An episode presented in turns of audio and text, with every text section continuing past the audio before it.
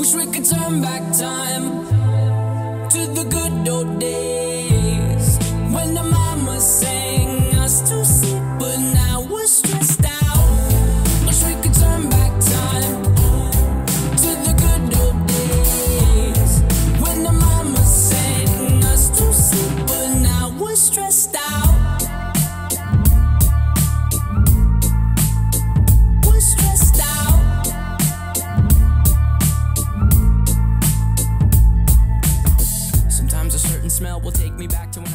Ladies and gentlemen, welcome once again to Unmasking the Revolution, brought to you by the Fleur-de-Lis Club, the happy and proud delegation of Union des Cercles Legitimistes de France in the United States. And we have with us our dear friend and comrade from France today, Monsieur, who will be speaking presently on the third of the four horsemen of the apocalypse, whose name is Mirabeau, a very complicated figure, interesting in some ways, gross in others. And I think it's a good thing for us to discuss him before we get to the pièce de résistance, I suppose, who would be Joseph Balsamo, a Satan worshiper and a charlatan. But we can say many things, Monsieur, about Mirabeau, but I don't think we could call him a charlatan, could we? Oh, absolutely not.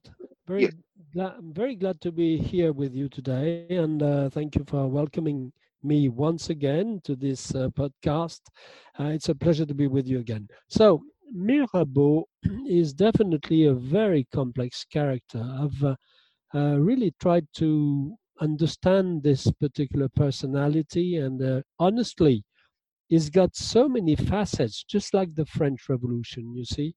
Whatever you may think of him, and it's very amazing because he was a definite revolutionary. He was absolutely convinced that the monarchy had to change. But in the end, he was also a monarchist. So that makes him a very strange, very difficult figure to grasp. Because on the one hand, nobody would believe him, particularly on the king's side, because he had such a bad reputation, which he deserved fully, because he made such a he had such a scandalous behavior when he was young, but not only when he was young. There was no other behavior. He was just always scandalous. There was no period of just. Apparently, that was his own behavior. You know, he couldn't behave any other way, and I will try to explain why. But among all the revolutionaries that we have mentioned, and we talked about Danton, we talked about the Duc d'Orléans, and these are very prominent figures. The Duc d'Orléans, as I've always said, for me, is definitely the most important cog in the revolutionary wheel. But after that, Danton is also a very strange character.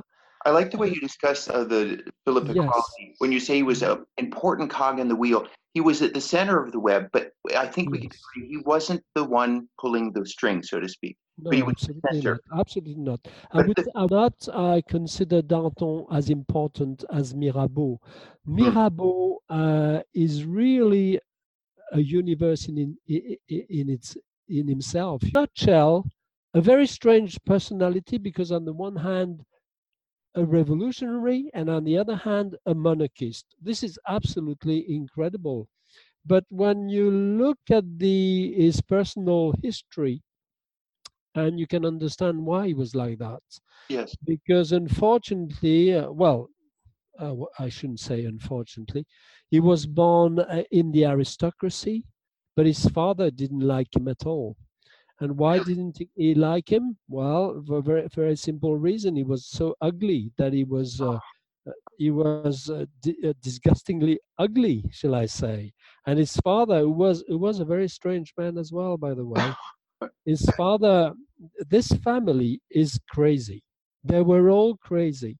And they spent their lives having lawsuits against each other. I'm not joking, this is true. You know, the father was a very notorious person as well, because he was a physiocrat. Physiocracy is something which you may or may not have heard about. It's not a word we use too often in 2019. No, of course not. But at the time, you know, in the 18th century, there was this new revolutionary concept of the land being the most important part of the wealth of a nation. And even, you know, English authors like Adams, if I'm not mistaken. Wealth of Nations. Not the Wealth of Nations, but they were very much influenced by the physiocrats for economists. They would refer to themselves as economists, but the main word for them was physiocracy. Most people today, including most economists in the Western world, when they think of the beginnings of economics as a modern science, they always go to Adam Smith. They don't realize that before then, or it's not that they don't realize, it's been obscured from them. There was a very, it was in vogue. It was Alcaron at the time, the physiocratic school of economics, including Turgot, who was a minister for Louis the 16th. And when they, in a way we can think of it as a pre-runner to some of the definitions of capitalism, because land by the physiocrats definition would be in a way almost like a means of production. So this was a very advanced. Absolutely. Yes. Well, actually, it was a very advanced theory. And it was, in a certain sense, they were breaking away from the traditional economy, moral and social economy of the Bourbon, the Bourbon dynasty. And they were trying to introduce something new here, which was the free trade.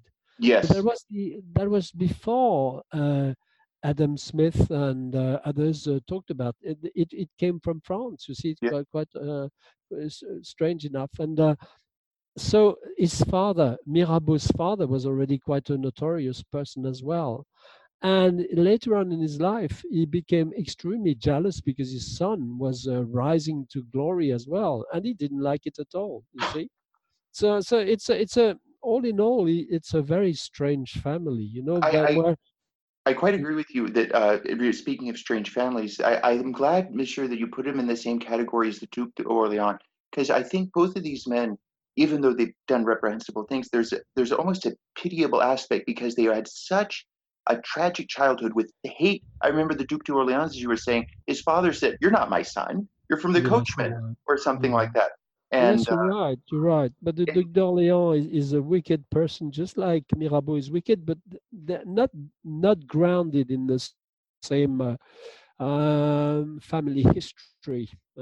Because the Duc d'Orléans, his ancestry, they were all against the king because they wanted to replace the king. Himself, he didn't want to replace the king, but he wanted to seduce, he wanted to please his father, and most of his life, he tried to please his father. His father would send him to jail with the famous lettre de cachet. And of course, he would do that because that was one way of protecting his son from the creditors who wanted to get their money back. And but at the same time, he was extremely cruel with his son. Very, very cruel indeed. But at the same time, Mirabeau, as a son, would try to please his father. Even later on in life, he tried to, you see. So it's an extravagant family. One might even say psychologically, sir, even after his father had died, the actions of Mirabeau were attempting to please his father. It's incredible. I think it's true, yeah.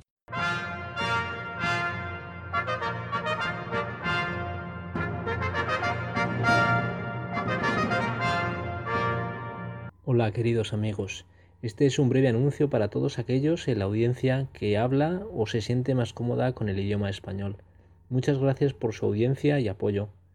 Estamos en proceso de crear varios episodios para los oyentes de habla española. Me complace decirlo para los miembros.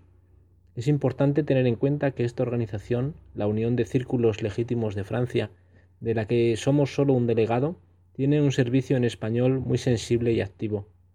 Y por supuesto, Su Majestad Más Cristiana comparte personalmente la rica cultura española, al igual que su maravillosa esposa venezolana.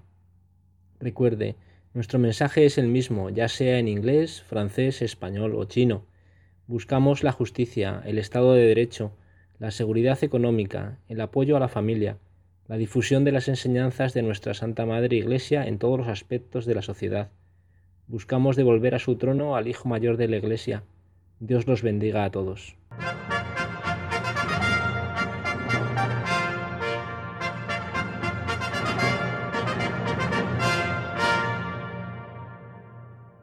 I think it's interesting to consider what happened to him in his childhood. When he was born with some form of hydrocephalia. You know what I mean? A very large head.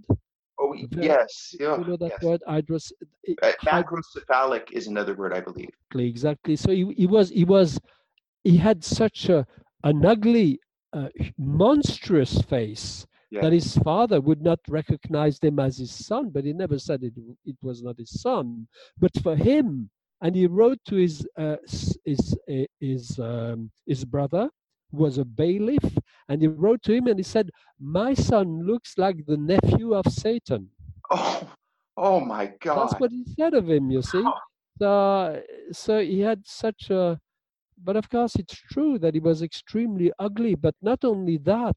Apparently, he had a club foot, you know, and it's interesting to consider that because Danton had a broken lip, you know. We talked about that. Yes, and but his the udder's suckling. Yeah, absolutely. And if you consider other characters who are very important, like Talleyrand, the Bishop Talleyrand, who was an atheist, by the way, yes. Who also had a club foot. And these guys, because they had these deformities, tried to become even more excellent. And it's true that Talleyrand would never say, his composure would never change. Whatever happened to him, you could have kicked him in the ass, and he wouldn't have changed his face because he was so used to remaining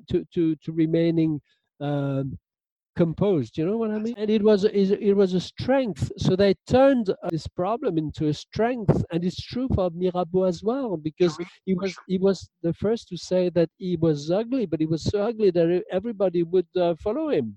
So all these guys, they had some disabilities, but they turned them into strengths. You see, it's so true, Monsieur. And to reinforce your point, and for the benefit of all, it's hard for us to imagine today, for good or ill. The extent to which physical beauty was important in the aristocracy of the time. We have supermodels nowadays, and God forbid we have the Kardashians. But back in this period... we could do without them. We could do without many of them. But back during this period of time, your physical appearance was important on a different sort of level than we could comprehend today. Additionally, family ties were, for good or for ill, far deeper and stronger and more pervasive than they were today. So when you have your father in this period of time, the 1760s or 50s, saying that my son is the nephew of Satan and that he's as ugly as hell, that would almost be like being cast out of society, I would imagine, society itself. Yeah, I think if I remember well, I think he said as well that his son was a monstrous male, physically and morally. And unfortunately, I think it's true. And he said as well, if I remember well, that he said, and I'm quoting here, "My son is extremely ugly, but through his words, he can convince and seduce anybody." And I think this is very important as a remark, because in fact, this guy became the uncontested leader of the National Assembly. Yes. Because he was so ugly, everybody would look at him, you know, because he was limping, you know, he had that particular gait, so people would notice him. Because it was thunderous, they would notice him. Because of his behavior, they would remember him. Because of his pamphlets, because he spent his time when he was in prison writing pamphlets to everybody. They would be printed in Geneva, by the way, by a Genevan printer. They would make a lot of money that way. And he would denounce the despotism. He was one of the champions against despotism, and he was jailed all the time. So he knew very well the jails, but he was certainly not. He had a certain point of view, which was not necessarily the truth, but he thought it was the truth, and he was extremely violent in his critique of the despotic Louis the XVI, who was certainly not a despot. If he had been, he would have averted the entire revolution. Yeah. Oh, yeah, absolutely. If he had been, there wouldn't have been a revolution. Yes. And it's just the problem with Louis the XVI that he had all the virtues which made him you know, the critic of the others, if he had advices, that would have been okay. If he had had a mistress, that would have been okay. Because in that case, the people would have said, oh, there's a problem in France. This is because of the mistress. But he had no mistress. Exactly. He had no mistress, you see. So, so Louis the 16th was a lamb. Yes, he really was. He was a lamb because he had no mistresses, you know. He had no vice we know of. And he was too good. His vice literally was a vice because he made locks. That was the king's secret hobby. He used to make locks. That was about as wicked as that's his vice. Yeah, unfortunately, Louis the 16th was considered by so many people, so many enlightened revolutionaries as you know, somebody as a despot, as a tyrant, but we are so far from the truth, so far from the truth in that particular instance. So anyway, physically speaking, that guy was really deformed. You know, he had a very strong neck as well. He had that club foot. You know, he had all these problems, but he had an eyesight. He had eyes that could attract the attention of everybody, and he had a thunderous voice. And this is very important, as I've told you before, because if you are talking to the National Assembly, where the deputies, most of them were not, you know, they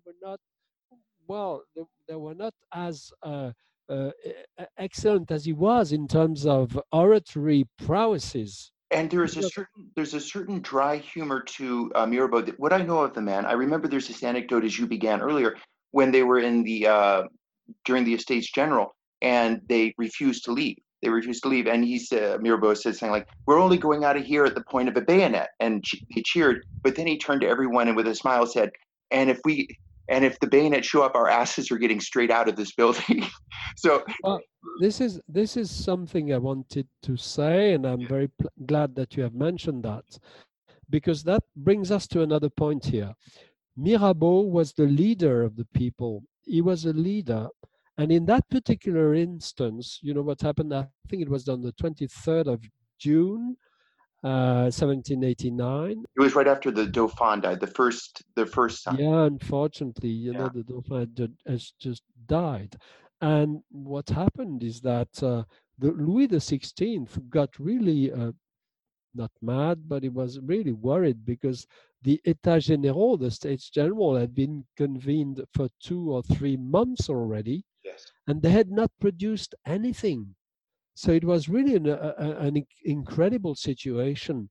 And as a result, Louis decided to do something, and he decided to bang the table, if I may say. You know, he wanted to bring them to their senses that the States General had been convened to try and solve the financial issues of the kingdom. Yes. And they were not doing anything. They were just checking their mandates to see whether they were the right ones to be represented. And he got really incensed about that. And I think he was right.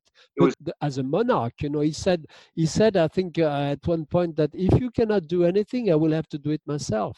Something like that. And as a result, you know, all these deputies didn't know what to do, and in a certain sense, you know, the king had made his point, and everybody had to agree with him or had to leave, and he wanted them to leave.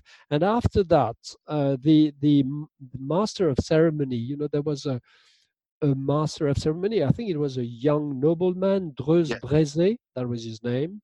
And he came because the king left, okay? The king left with all the solemnity, and I think there was a music band, and there were, you know, as they...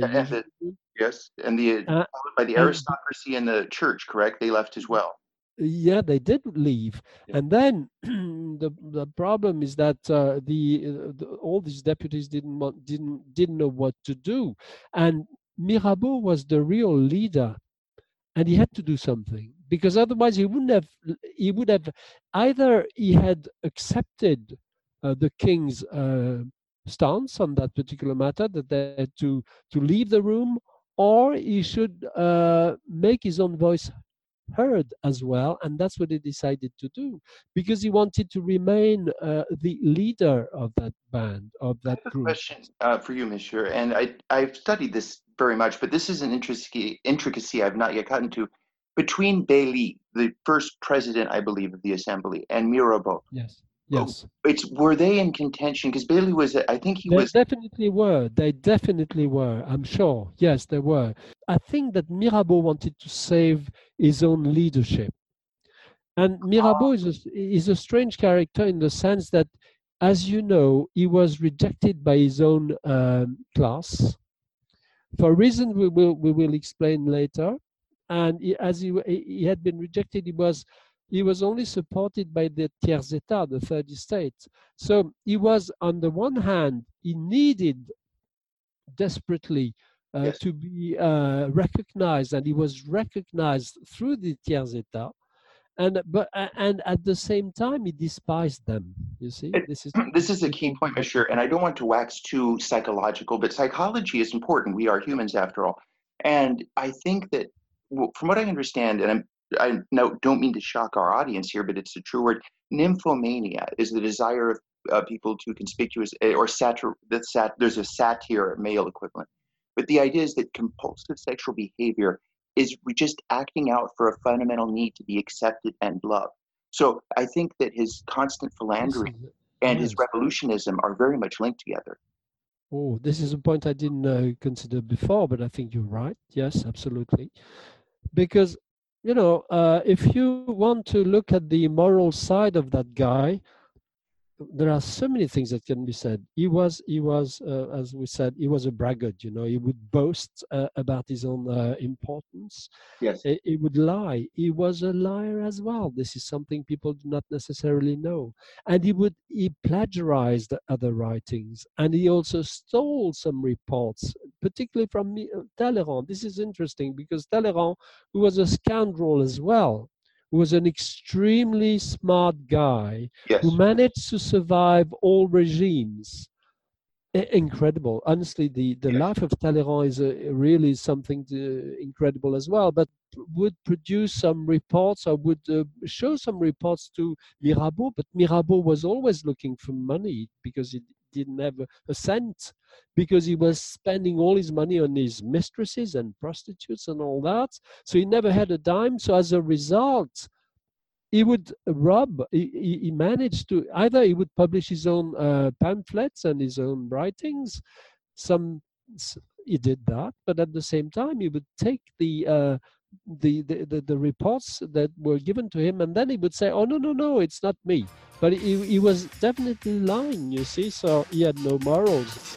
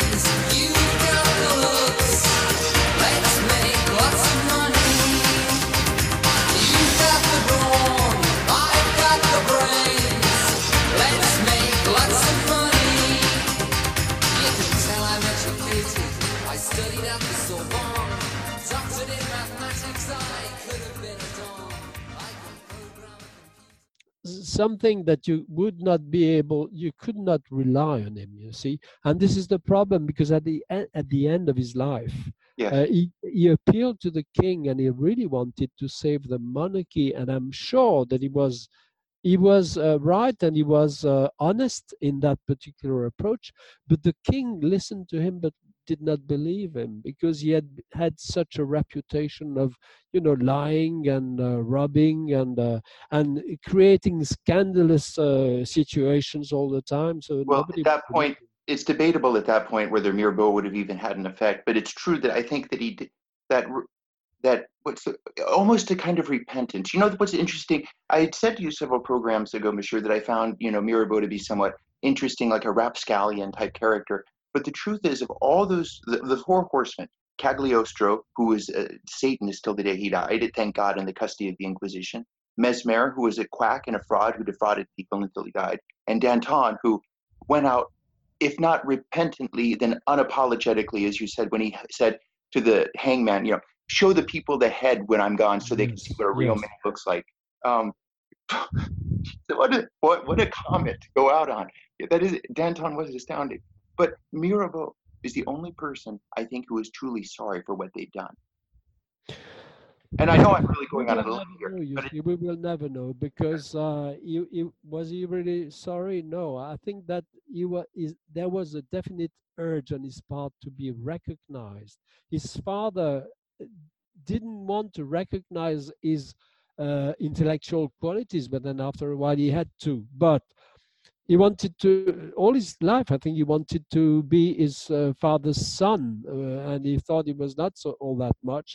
And then, as you said, like in the Nymphomania, he wants, I think it's always the same thing. He wants to be recognized as a person. Yeah. And but as well, as I'm telling you, he was boastful, he was a braggart, and he thought that he was superior to anyone else. From his, you know, from his intellectual point of view, he thought he was absolutely the best, and so all his life he tried to carry favors with the with the powerful. He wanted to be a minister, and he never managed to be a minister. Particularly, he wanted to be a prime minister. He definitely wanted to be the prime minister for Louis, but it was impossible to give him that particular position because of his reputation. So on the one hand, he was extremely smart, but on the other hand, he had such a scandalous reputation that even if he had bright ideas, he was not able to convince the powerful to let him be a minister, because he would have probably been a very good minister, because he had some form of prescience.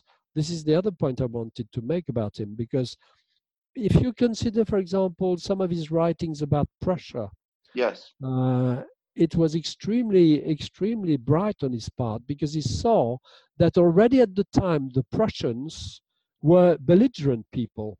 Yes, you see, that's incredible. Yeah, he wrote things about Prussia which came true 2 centuries later. You see, so he had that prescience. He was not a philosopher, but still he had, you know, he saw things. He had a gut instinct. He felt which way things were going, and that could have come again from a troubled childhood. Often troubled children become very adept at discerning the moods of their parents because of the situation, fighting or yelling or something.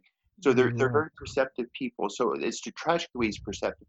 And your points are as fine and well made, sir, as a sushi chef working.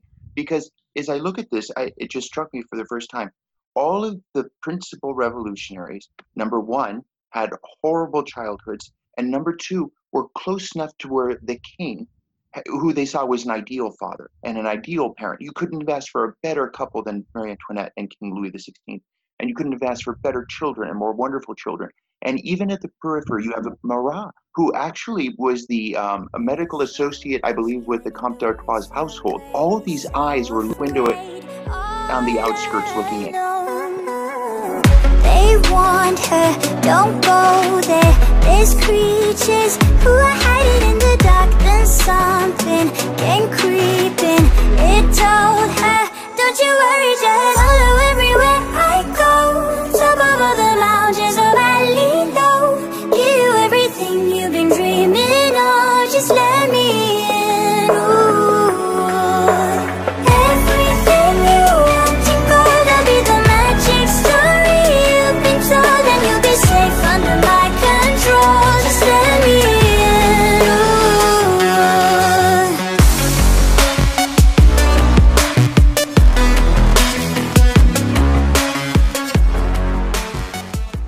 Ladies and gentlemen, welcome back to the program. We're here at the bottom of the hour with our top guest, Monsieur. We were discussing the last segment, Mirabeau, and his psychological background. One might say he was actually carrying more luggage than Air France. But even though he was a man with this these great burdens, what human doesn't, he seemed to have clear choices. He made clear decisions. Would you take us through some of those decisions that initially turned him against the monarchy and towards the end turned him back for it? We'll go into depth into the character of Mirabeau, and it's extremely difficult to understand his personality because he's such a complex character. However, as I said previously, there's no doubt that his particular childhood, where his father was certainly a paternal authority, but so domineering and so monstrously cruel towards him, played a very great role in the way he developed afterwards. And there are many things to consider. For example, when he was only 9 years old, or even, should I say, before that, when he was 3 years old, and I had that yesterday when we talked about Mirabeau, he was afflicted with smallpox. Yes. Now, on top of all these problems, you know, because he had a club foot, as I've told you, he had such a large head, it had such a figure, it was disfigured by smallpox as well. So his surrounding, people around him would look at him as somebody who was very ugly. And when he was 9 years old, his mother said to him a very not undelicate, but I do not find the right word, but she said rudely that she was worrying because she thought that later on in life, women would not like to look at his face because he was so ugly. Oh my God. And that's when he replied in a very astonishing manner, you see, because he said something which goes like that. Where do you want them to look at me? What I've got below will help them, and what I've got below will help what is missing above. Oh. Do you understand the meaning of that particular sentence? He said that to his mother? Yeah, absolutely. Well, this has been reported. I read that. Yes. So it seems in character. He was only 9 years old and he was already quite grown up, physically speaking. And that explains he had such sexual urges, you know, that he could not control them, I guess. He was not able, he had grown up too quickly, in a sense, you see.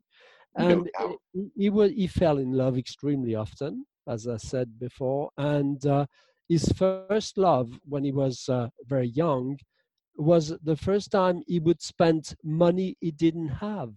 And this is a trait which followed him throughout his life, because whoever was accompanying him, he was womanizing all the time, and as a result, he spent huge fortunes on women, although he didn't have a cent himself. You see, so it's an extremely strange character. Honestly, it's rare to see somebody like that. But of course, he had natural defects.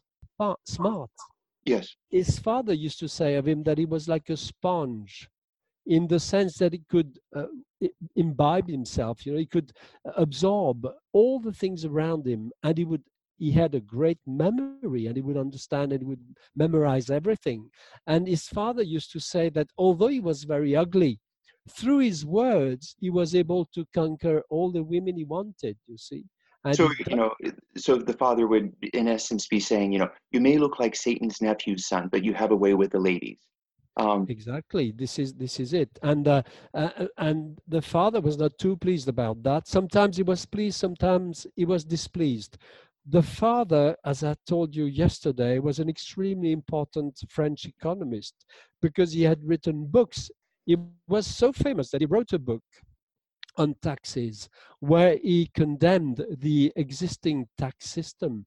And he might have been right in what he was saying, because he said that the controlleur general, those guys were in charge of collecting the money, were not collecting it properly. Yes. But he attacked the king as a result, imprisoned as well. So it's not only Mirabeau, the son, who was in prison, but also the father. Jeez. The father was in prison for 10 days. I do not know where, but he was imprisoned because his book about taxes really annoyed the fermiers généraux, those who were collecting the money. So as other, also the Marquis de Mirabeau also became very famous because as soon as you were imprisoned under a lettre de cachet, you became something of a celebrity because you were doing something that the others were not doing, and you had the courage to voice your criticism about the system, and as a result, the populace and people would enjoy that very much. So after that, this guy went to Paris and he was received, you see, and he became very well known like that. Now, another trait about the father, which is interesting, and which also explains the behavior of the son, is that this person who became very famous as an economist, as we said yesterday, as a physiocrat, had not a lot of money either. He was not penniless, but he didn't have a lot of money. But he started doing experiments about bakers, popular bakery, where every day the populace would come and they would knead bread, they would prepare bread, 900 loaves of bread every day. So he did that experiment for a while to see how people were behaving, you see. And he was very pleased with that particular experiment. And of course, the populace was very pleased too. So you see, these guys, they were aristocrats, and they would spend money that they didn't have. And the son was better than the father in this particular respect because he did that all his life.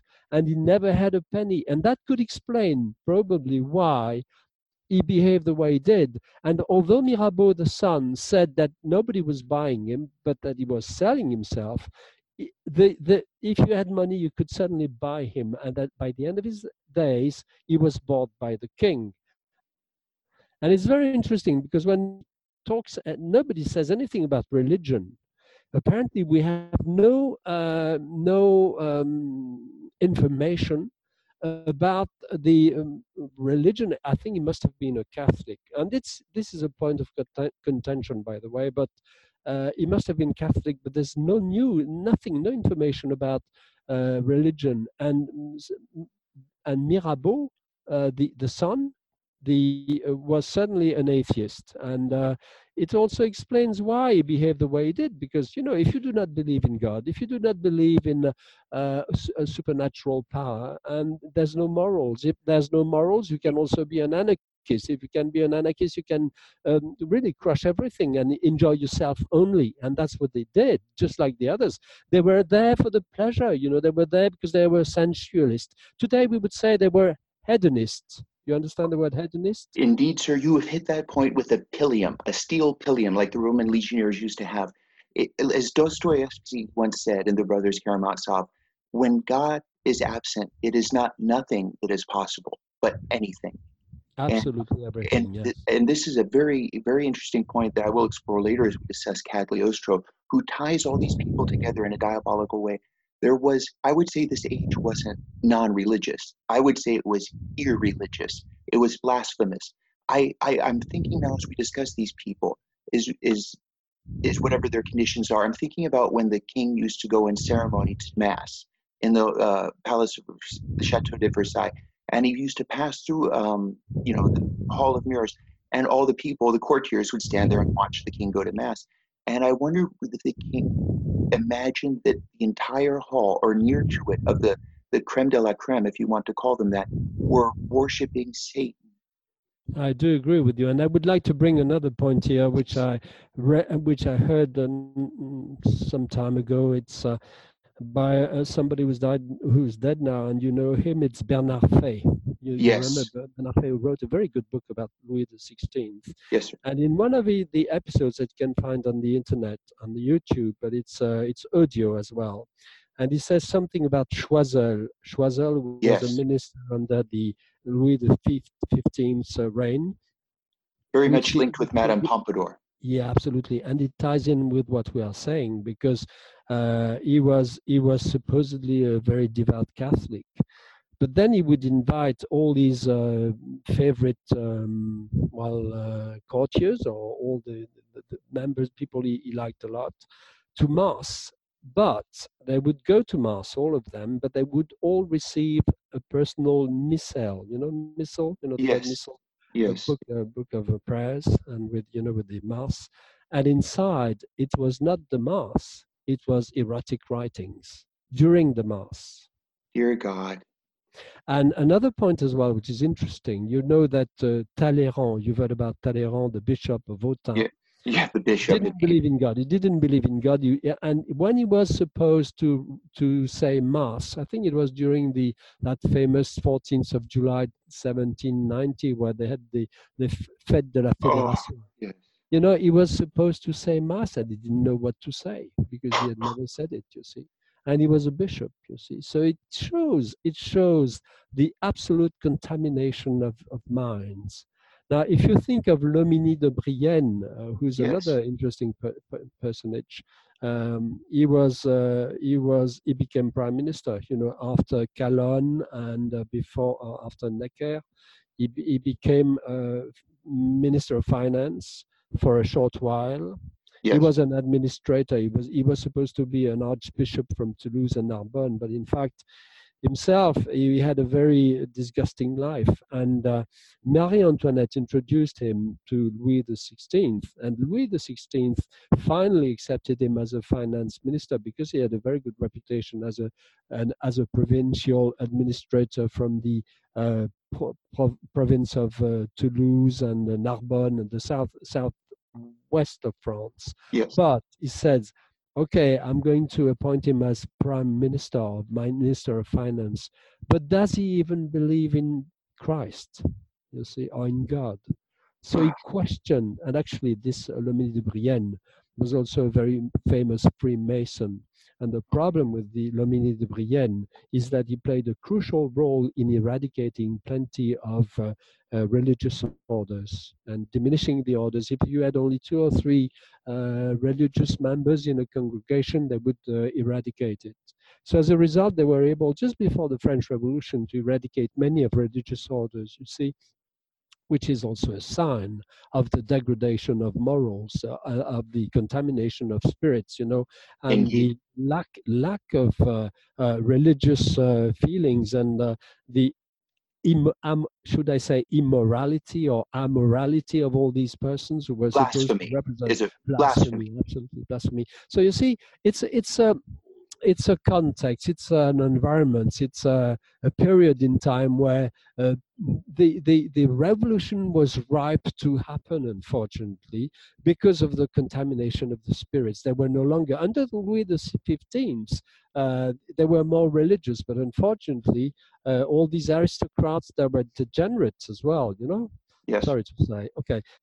Well, it points to the fact that although these are grotesque characters we're discussing, and they're absolutely crucial to understanding the revolution, the hidden hands had been orchestrating this, as we've discussed at the beginning of the program. I'm sure there was a revolution and the liquidation of the religious orders before there was the storming of the Bastille. It's absolutely. The fact of burning effigies is always a sign that something worse is going to happen afterwards, you see. Because if you start burning effigies, you can also kill people easily. Is it practiced today? For example? Well, yes. Well, absolutely. Because not long ago, I think it was last year, there were some effigies burnt in France, and this is why I'm saying that is awakening to sensuality or hedonism came very early in life. 9 years old is not old, is it? So. It's incredible, honestly. If this is a true account, that I don't see why it should not be true, because it's been related in many papers or books. So I do believe it is true. So then afterwards, he had many love affairs. The three main history, should I say? Yes. Because first he married one lady. She was an aristocrat. So because he only married at the start he married an aristocrat. And that was, her name was Emilie de Marignan. Well, why did Mirabeau marry that girl? Honestly, I didn't say that Mirabeau was living in the area in the south of France, in one of the most beautiful areas in France, which is Aix-en-Provence, close to the Riviera, and where the weather is very, very nice. Absolutely gorgeous, honestly. So this is a very nice area to live in. And there was a little place called Mirabeau. So when we say when we talk about this particular character, there's also a locality which is called Mirabeau, where they had a castle, you see. Yes. Although the father was not living in the Mirabeau locality, he was living somewhere else. But anyway, he married that lady, and if he married her, it's because he thought she had a very good dowry. Yes, indeed. But that was the plan by his father, that he should marry that girl. But the thing is, she was already engaged to someone else, you know. And Mirabeau, who was ugly, as we all know now, at the start, had really no chance of becoming her husband. Yes. But you know, he, as I've told you before, he had such a power with words that he managed to convince her. Now, how did he convince her? Well, by talking and also by playing the harpsichord, apparently. He played the harpsichord? Yeah, absolutely. You know, this is strange, but apparently, this is what I've read, you know, and apparently he would play the piano and she would sing or something like that.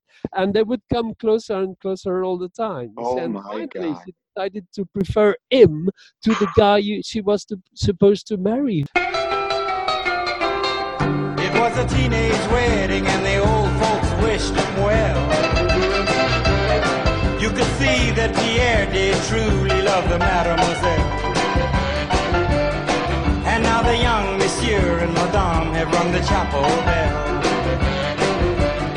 C'est la vie, say the old folks, it goes to show you never can tell. Furnished off an apartment with a two-room robot safe. The coolerator was crammed with TV dinners and ginger ale. But when Pierre found work, the little money coming worked out well. C'est la vie, say the old folks, it goes to show you never can tell.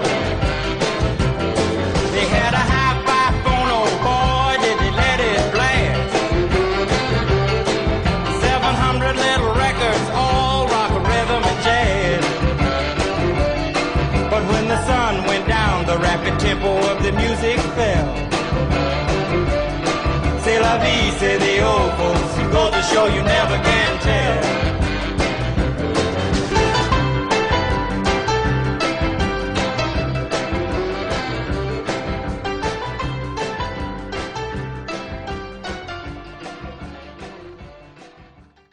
He was an aristocrat, he had the name of an aristocrat, but he had no real money himself, you see. But his father was very much interested in having him marry that girl, because she had a good dowry, you know, about 60,000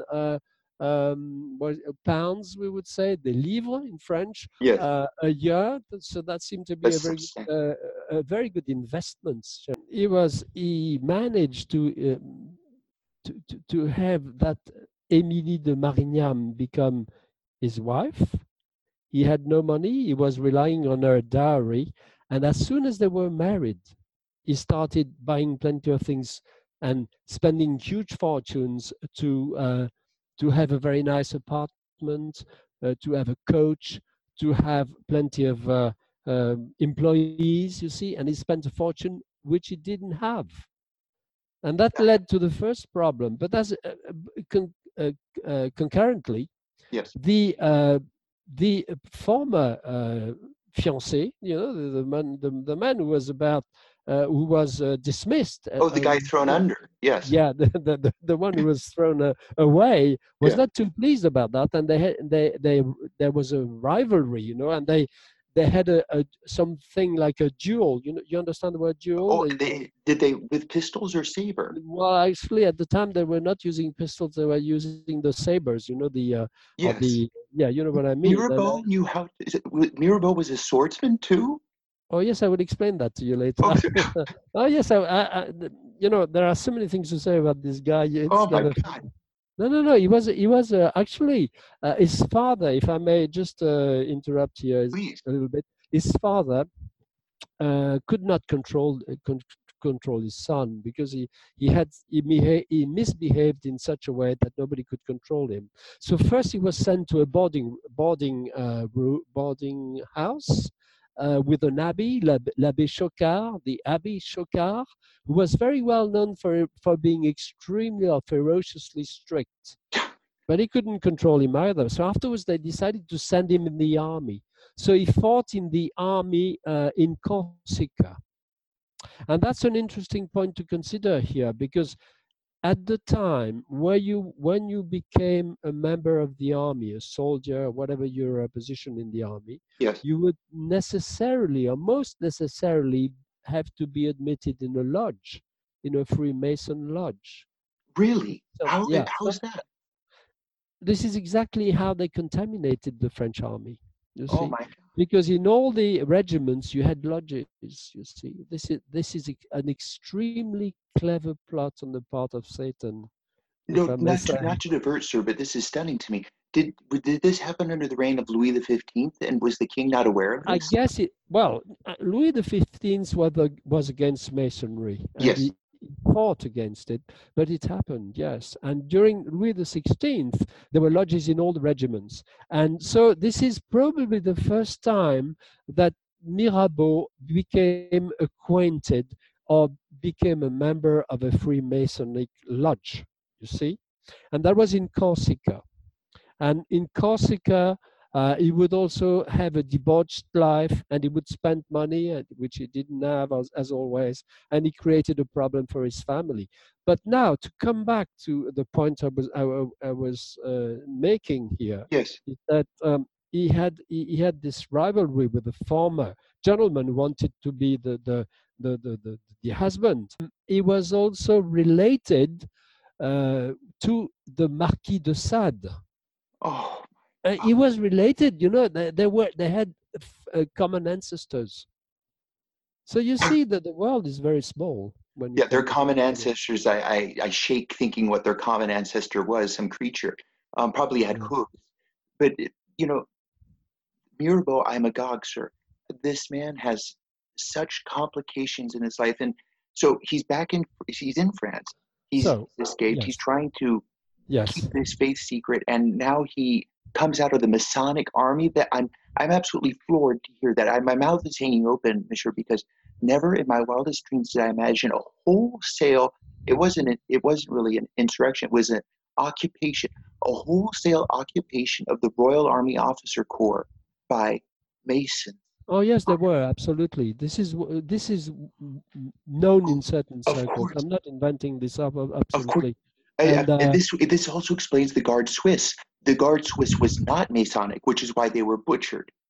Well, this is what we said previously. We said that, in fact, Louis the 16th decided to surround Paris with his troops, but he decided not to have the French guards. He wanted only to have foreign legions because he knew they would not be contaminated and they were not speaking French and they would be loyal to him, whereas all the French soldiers were contaminated first. If they were to go to the Palais Royal, they would be surrounded by whores who would take them home and they would contaminate them. You see? So the king and the queen must have known everything. They must have known. This is so horrible. Of course they knew. It's an incredible story, honestly. Monsieur, tout a raison.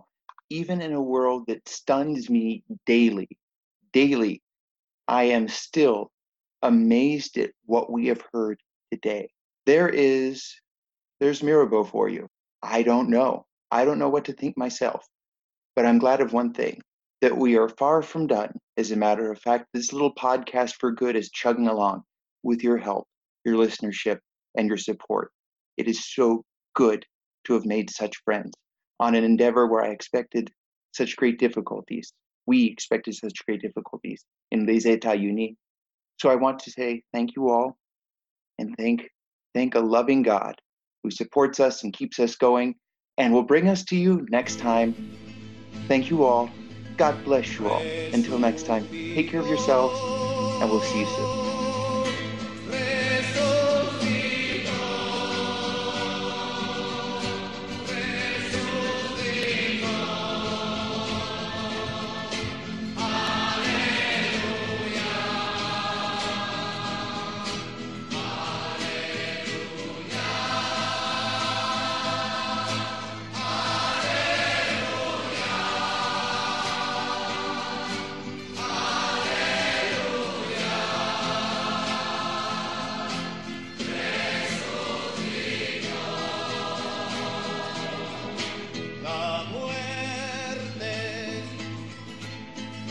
¿Dónde está la muerte?